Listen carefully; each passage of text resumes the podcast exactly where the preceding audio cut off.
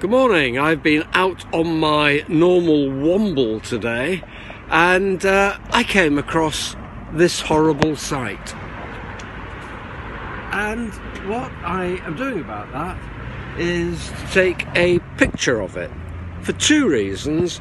Firstly, I find that when I send an email to the officers of the council to say, oh, there's a bit of a problem in Kingsdale Road, which is where this is, they respond but don't respond quickly.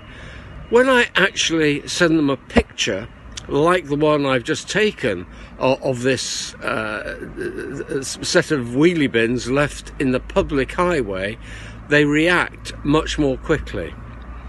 The second thing I can do with the photograph is to get a street letter out, which lets people know that I am concerned about the environment they live in and uh, that I'm trying to do something about it.